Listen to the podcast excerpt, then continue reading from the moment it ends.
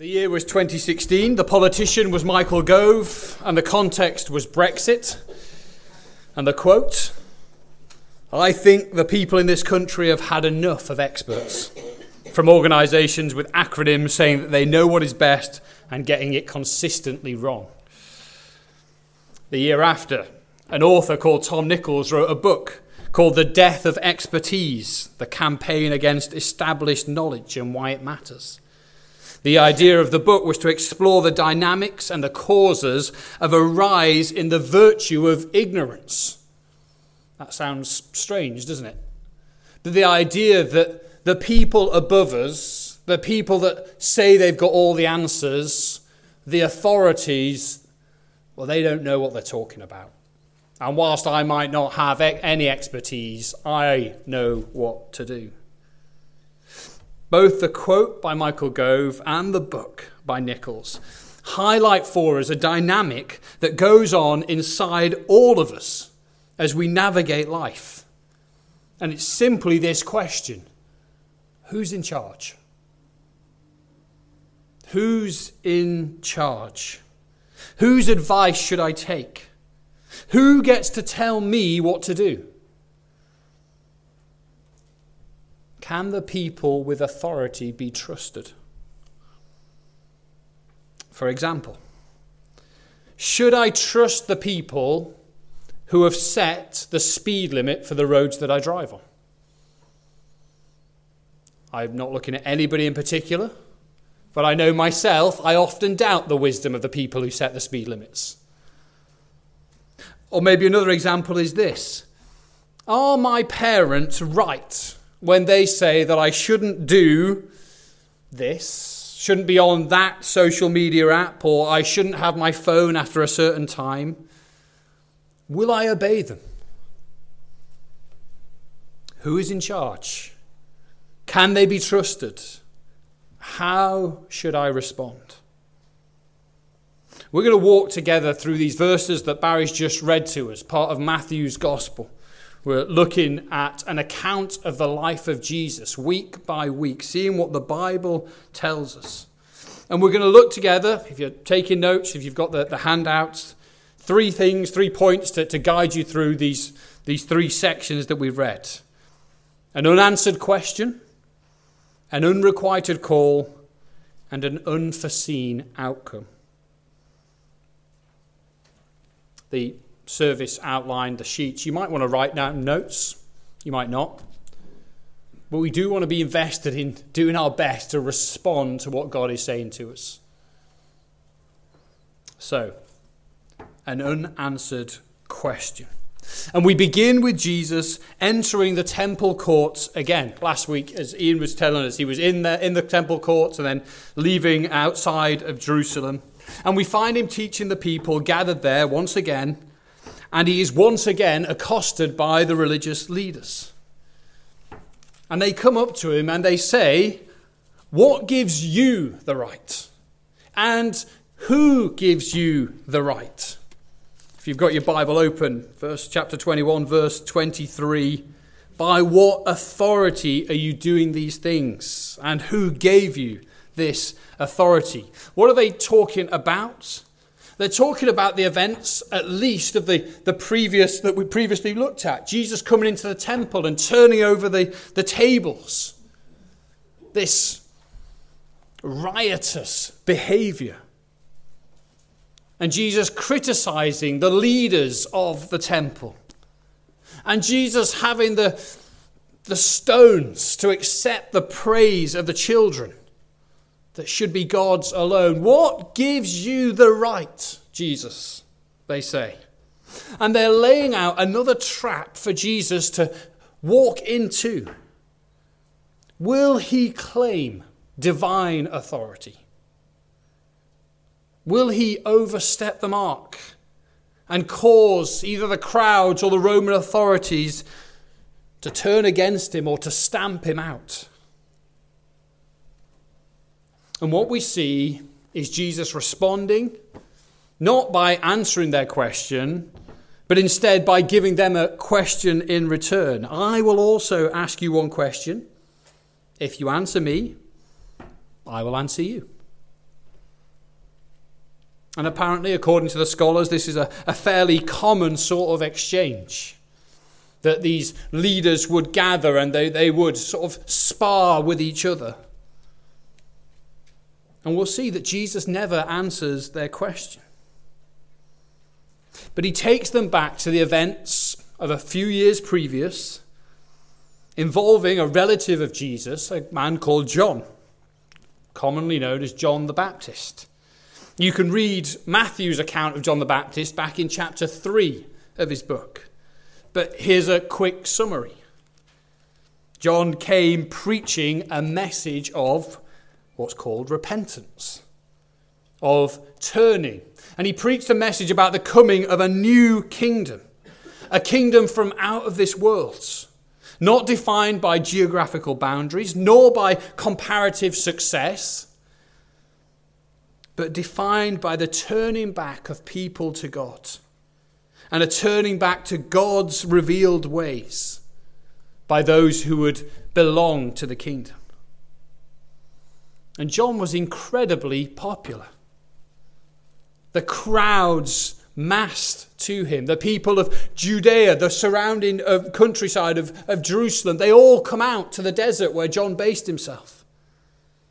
And the visible results were impressive because as people came to him, as they confessed their sin, that is, they spoke out loud the things that they knew that they had done wrong, and then they acted in a very visible, public way to show the, the change. And so they were baptized in the River Jordan. And thousands of people came. And the question Jesus asked them is You remember all of that? You remember how the whole nation was talking about this guy, John the Baptist? He was a bit of an oddball. He wasn't in any way impressive. He dressed up weird. He was a bit of a loner. Took himself away, didn't come into the, the seat of power. All that, Jesus says, Who's the authority behind that? Was it from heaven? I.e., was this something God was doing? Or was it something of human origin, i.e., did it come up out of John's own head? Was it God's? Or was it this one man? Was it heavenly or was it earthly?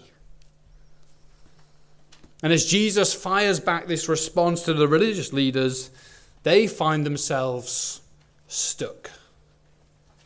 You see, they'd come for Jesus, and now Jesus has turned the tables on them. He literally turned the tables a few verses ago, and now he's metaphorically turning the tables on them because they didn't believe it was from God. They'd seen themselves as above all this stuff going off out in the desert this stuff that the commoners had responded to. They'd, they thought they were better than that. They didn't believe it was from God. And how do we know? Because they would have listened to John's message. They would have responded, repented themselves. They would have confessed their sins. They would have been baptized. But they dare not say that it was a human thing, an earthly thing because they were afraid of the people. So they're not going to acknowledge that it was a God thing because they didn't believe it. But they're not going to acknowledge that it's a, an earthly thing because they're afraid. They're afraid that the people will turn on them. They're afraid that their lives will be disrupted. The things that they like and love will be taken away.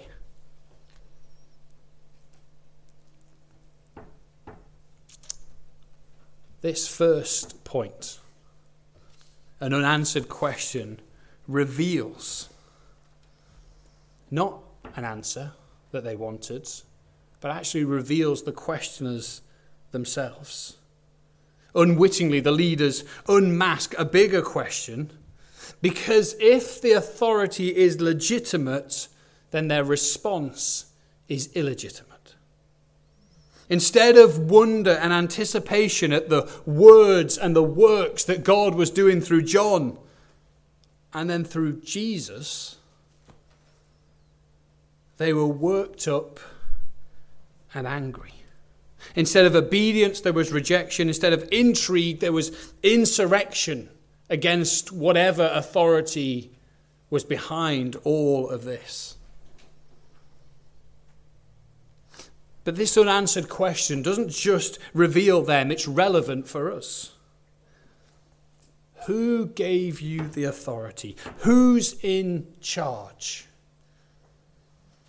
Because what Jesus calls his followers to is not easy.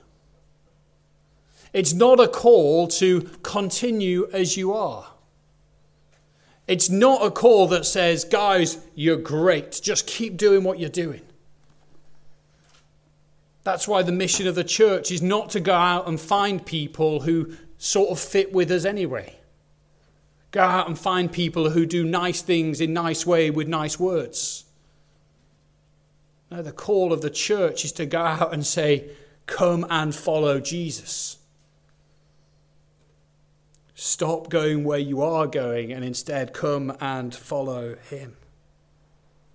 The call to follow Jesus doesn't fit with our or anybody's natural inclinations or desires. It doesn't require just a moral agreement, nor does it simply require an alignment of, of wishes. It requires something new, a new heart a new motive, ultimately, a new king. But if we are to ask this question, who's in charge? Or say to Jesus, who gives you the right? What gives you the right to ask this of me? The first Sunday of our series, we thought about marriage and divorce. We thought about how the bar that Jesus sets for his followers is so much greater, so much higher than, than the ones that we would naturally set for ourselves. And maybe you're a person who is single and you say, Jesus, what gives you the right to deny me the opportunity to, to love whoever I want to love? Or to be married to whoever I want to be married to? Or maybe you're married and you say, Jesus, what gives you the right to say that I need to, to love my spouse and to keep loving them and to not look for an easy way out? Jesus, what gives you the right? But if we ask that question in a genuine manner, not in the way that these religious leaders asked it, we will find the most fulfilling answer. What gives you the right? To which Jesus will reply, I am the God who made you. I am the God who speaks to you. I am the God who came into this world for you. I am the God who laid down my life for you. I am the God who leads you and loves you. I am, Jesus will say, the Alpha and the Omega, the beginning and the end, the firstborn from among the dead. I am the God who forgives your sins, who redeems your life from the pit. I am God. I am your God. That is the answer we will receive if we turn to Jesus and say, What gives you the right? And he will say, How long have you got? Remember where this is all taking place in the outer courts of the temple. And as these religious leaders are asking this question, Jesus could turn round and say, This is the authority that I have. I am the God who has come to dwell with my people. You know the stories. You know how I saved my people out of slavery. You know how I brought them to this very land. You know how I dwelt with, amongst them. And I gave them my temple so they might come and worship me, so that they might see that forgiveness is possible, that communion with God is a reality. But instead, we get no answer because the question is not genuine. Hold on to that thought. The goodness of the authority of Jesus as we see where Jesus goes next. He proceeds to tell three parables, three stories to illustrate and to communicate his heart and his truth. We're going to look at the first two today, and then Ewan's going to finish off next week with the, the third one. So here's our, our second heading an unrequited call. Jesus launches straight into a story. It's a straightforward story. There are two sons and one father. One son who says he will work in the vineyard but doesn't, and the other who says he won't work in the vineyard and then does. And Jesus asked the simple question, verse 31 which of the two did what the, his father wanted? The focus is on obedience here to the one in authority. The father has authority over his sons. It's a connected story to what we've just been thinking about. And I don't think it's hard for us to either get the point of this story, but also to imagine ourselves in it. Either as one of the two inconsistent children. I'm sure all of us can, in some way, say, Yes, I recognize that inconsistency in myself. I would guess we probably have more who's, who would be like the, the first brother who says yes but does nothing. But you'll be able to tell me. Maybe you can empathize with the father who has inconsistent children who say one thing and do another. But Jesus asked the question which one did what the Father wanted? That's the, the, the sort of the money question. That's what it's all about. And they know it, don't they? We all know it. Which son is it? Is it the one whose words says yes but does nothing? Or the one who says no, but then goes out and does it? Of course, it's the one who actually goes out and does what the Father wanted, works in the vineyard. And now then listen to what Jesus says to them afterwards. Let me read it again. As they correctly identify which one does the work, Jesus said to them, verse 31 Truly I tell you, the tax collectors and the prostitutes are entering the kingdom of God ahead of you. For Jesus came to sh- sorry, for John came to show you the way of righteousness, and you did not believe him, but the tax collectors and the prostitutes did. And even after you saw this, you did not repent and believe him. There's a horrifying headline for these religious leaders. Those that they would deem to be much worse than them, to be much less than them, are ahead of them, are better off. That would have hit home like a sledgehammer. And then there's a history. Jesus recalls what happened with John the Baptist. They've talked about it a little bit, and now he's telling them this story. He says, John called you to repent, and you didn't. Your actions betrayed your hearts. You did not believe the one whom God had sent. We talked a little bit about John the Baptist earlier. What we didn't mention was how brutal he was in his assessment of the religious leaders. Let me read a little bit to you from Matthew chapter 3. So, this is John the Baptist. When he saw many of the Pharisees and Sadducees, so the religious leaders, coming to where he was baptizing, he said to them, You brood of vipers, who warned you to flee from the coming wrath? Produce fruit in keeping with repentance. And do not think you can say to yourselves, We have Abraham as our father. I tell you that out of these stones God can raise up children for Abraham.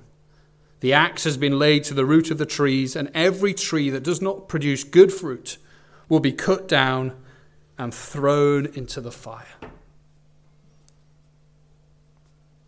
John was utterly condemning of the religious leaders because they had all the right words and none of the right action. Just like that son who said, Yes, Dad. In a minute, Dad. I'm on with it. And a minute goes by, and five minutes goes by, and ten minutes, and an hour, and a day, and a week, and nothing.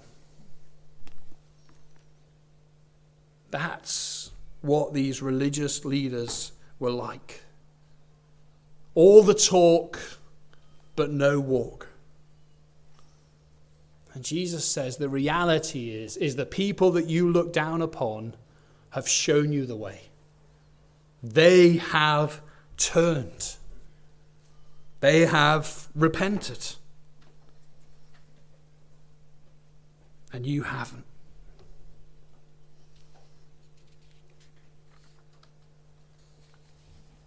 And as Jesus speaks this story to the religious leaders, he says the problem is, is that you've not responded as you ought to have done. For whatever reason.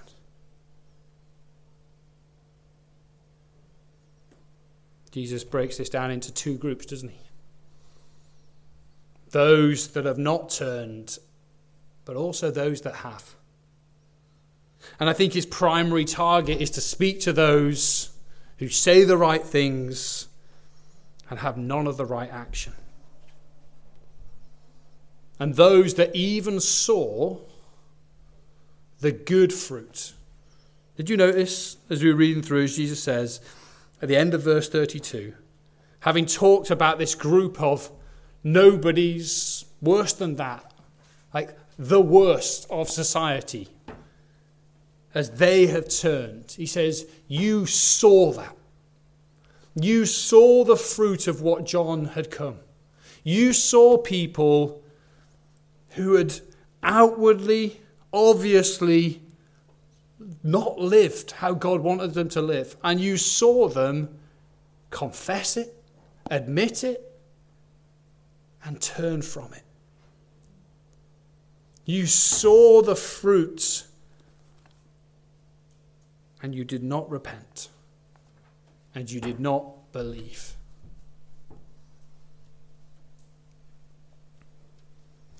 Of course, the other group is those that did. Those who heard John's message and recognized their need and recognized the offer of grace, that they could be given a standing and a life that they did not deserve. Elliot prayed about it earlier.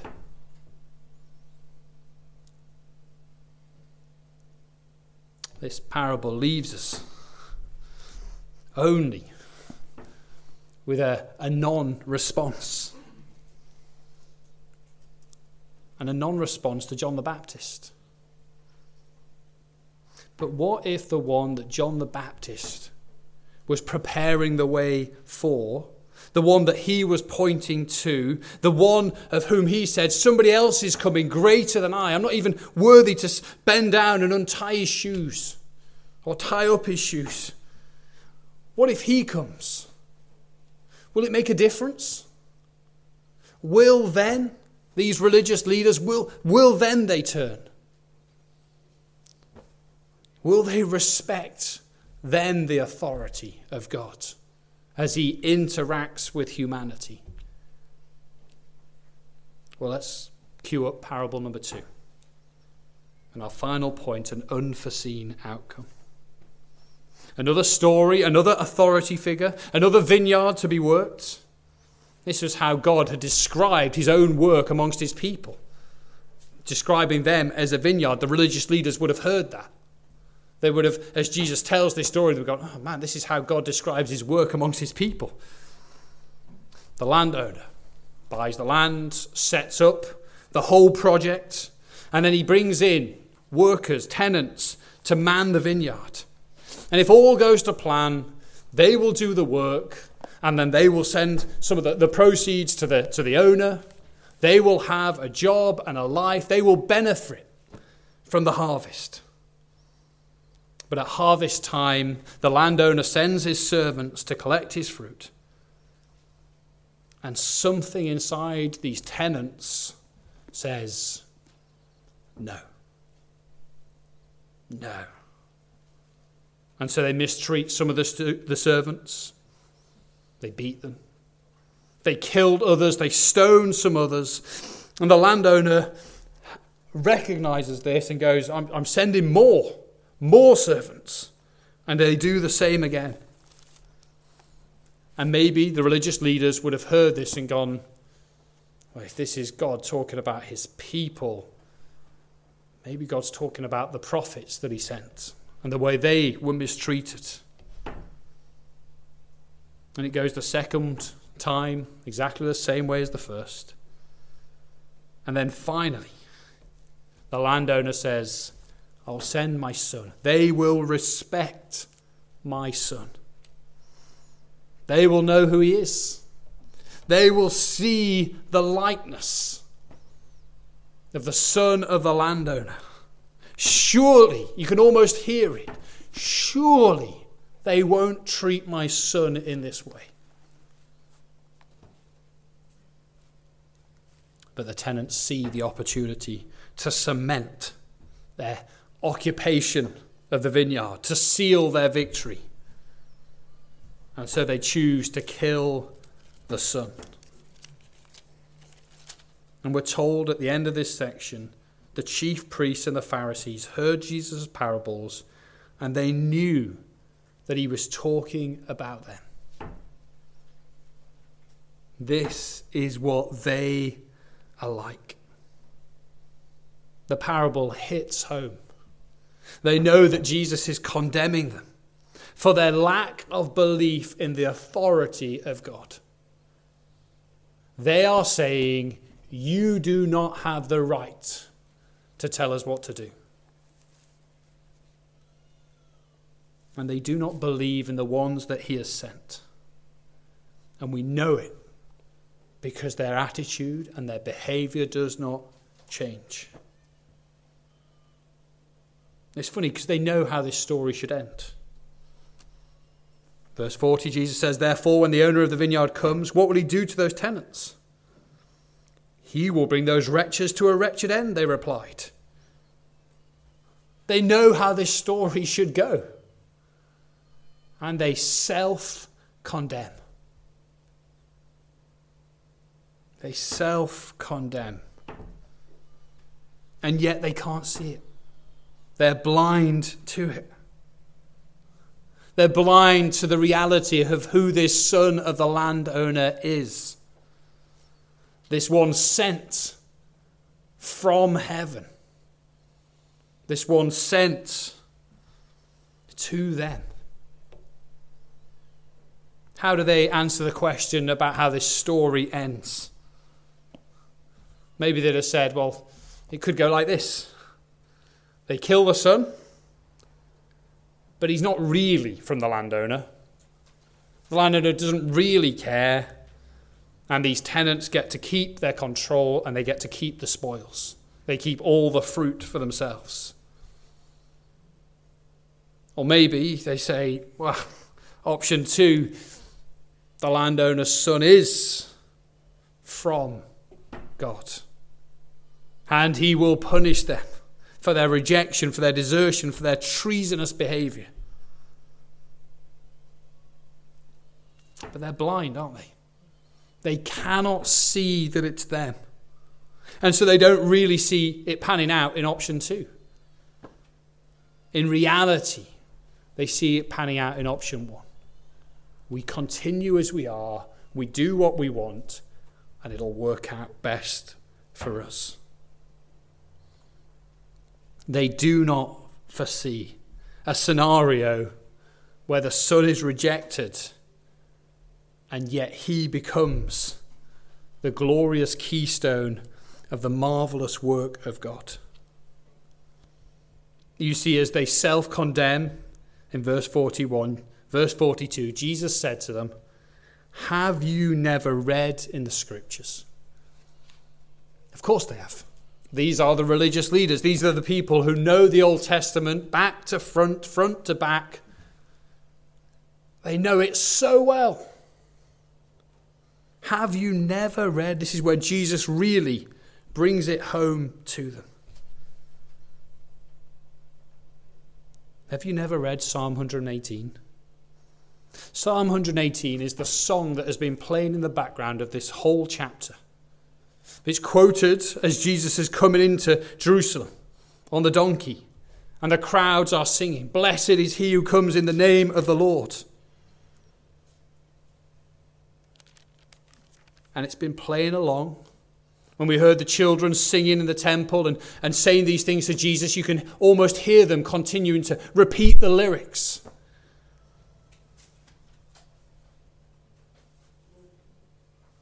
The song that Sing tells about a conquering king who comes through difficulties to rule and to reign, who conquers through rejection.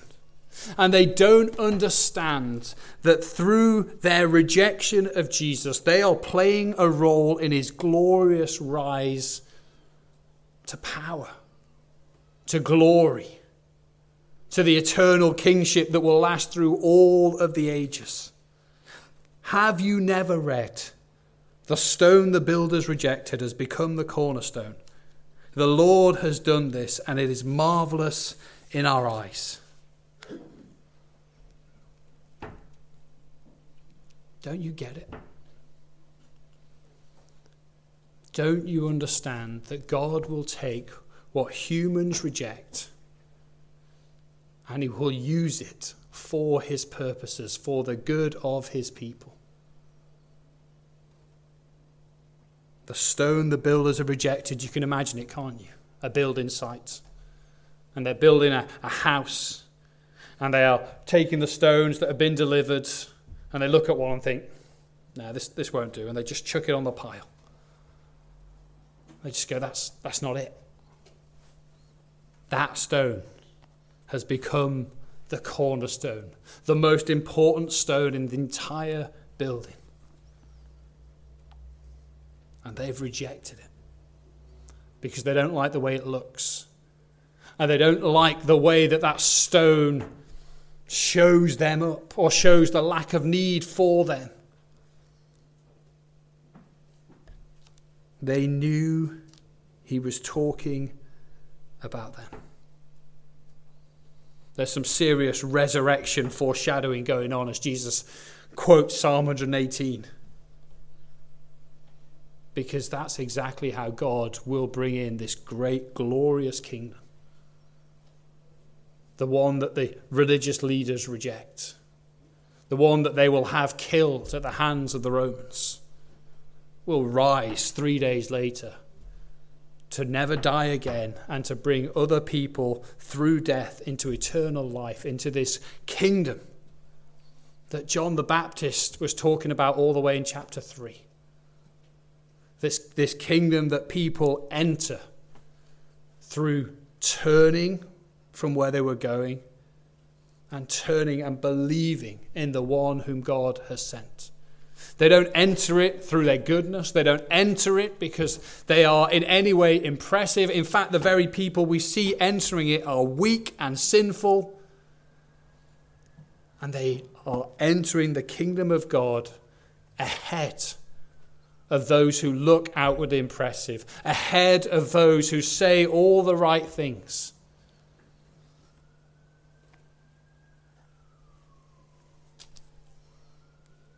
Therefore, Jesus says, I tell you that the kingdom of God will be taken away from you and given to a people who will produce its fruit. Anyone who falls on this stone will be broken to pieces. Anyone on whom it falls will be crushed there is a seriousness about what Jesus is saying to these religious leaders. He warns them, and they warn themselves about the inevitable response of heaven and the King of heaven against those who reject him. Those wretches will be brought to a wretched end. But there is another group who acknowledge their wretchedness and turn to Jesus. And they will produce a fruit. They will rejoice in the authority of their master. They will give him what he is owed. They will share in the harvest. They will turn from their own efforts. They will turn from their own sin. They will turn from their own dependence. They will turn from their own glory. And they will believe in the one God has sent. And as they believe in him, they will find life. They will walk into the kingdom. Two peoples, two endings. And the question is where does Jesus' authority come from? What right does Jesus have to say this to us? Maybe you're sat here thinking, well, that, that's outrageous. How can Ben say that? I thought this was a, a nicer church than that. But Jesus is warning us here that the inevitable response to rejecting the one God has sent is punishment, is destruction, is what the Bible will call hell. But Jesus is unbelievably gracious, even to those who were listening on. Had any of them said, You're right. I'll turn away from this life that I've been living. I will turn and trust in Jesus. If any of them would have joined in the children singing praise to Jesus, if any of them would have worshipped him as king, they would have been brought in. They would have been given roles and responsibilities and privileges and rights of the new kingdom. And it's true for us today. This chapter, these stories, is about a lack of repentance. But it's there to call us to repent, to turn to Jesus, to trust in the one who was rejected so that we might be accepted. Jesus is the great stumbling block. He is the one, anyone on whom this stone falls on this stone will be broken to, pieces. Uh, to pieces. Some, anyone on whom it falls will be crushed. You see, Jesus won't leave us unaffected, even this afternoon. He calls for a response. His cornerstone will either produce a fruitful life of worship in you, or he will be your demise. Will you submit to the loving, truthful authority of the King? To do so will require honesty. To be like the Son, who initially does reject the Father's call to come and work in the vineyard. And to say, Yeah, I did reject that, but now I'm coming. To do so will require humility. To recognize that we are not in charge of our own futures or even our own presence. To recognize and to admit that we do not know what is best. To do so will require faith. To believe that Jesus can be trusted with my life. To believe that the commands of Jesus are better for me then I know that what is good for myself. That Jesus can be trusted with my life and my joy today and tomorrow. And the question that Jesus asks of us is Will you come? Will you turn? Will you believe in me?